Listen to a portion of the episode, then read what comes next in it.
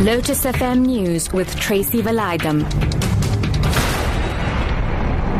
Good afternoon. More powerful aftershocks have rocked Nepal, panicking survivors of a quake that has killed more than 2,400 people, triggering fresh avalanches at the Everest base camp. At overstretched hospitals, staff have been forced to flee from buildings. Electricity has been cut off and hospitals are running out of room for storing bodies. The Red Cross says it's concerned about the fate of villages near the epicenter of the quake. Tania Berant from the charity Plan International UK gives an account of areas worst hit by the quake.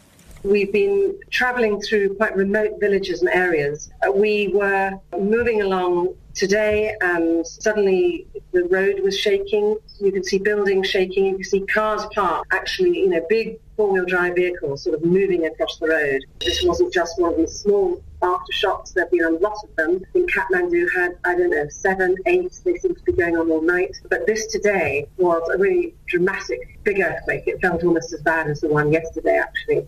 14 people have been seriously injured after a minibus crashed on the N2 along the south coast of KwaZulu-Natal. Emergency Medical Services spokesperson Robert McKenzie explains what happened. The paramedics stabilized the patients on scene before transporting them through to several hospitals in the area for continued medical care. The exact cause of the crash at this stage is not known, and the police are investigating further. 8 people have been killed in Gauteng since the start of the long weekend. Over 160 people were arrested and 100 unroadworthy vehicles have been pulled off the roads. Gauteng Traffic Police spokesperson Obetsi Basa says they have adopted a zero-tolerance approach. Freeways, that is the N1 North, N3 South, N4 East, N West, N12, were extremely busy on Friday as motorists and holidaymakers head towards different destinations. We have arrested more than 150 drivers for various offences yesterday. Remember, in Gauteng, we will deal decisively with lawbreakers.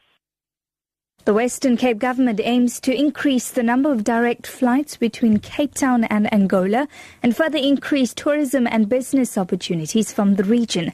A delegation from the Western Cape has left for Angola, one of the continent's major oil producers, to strengthen trade and investment. Michael Mpofu, Premier Helen Zeller's spokesperson, says they hope to increase flights from the current 3 per week to between 5 and 7 flights. It encourages business people to make use of that connection.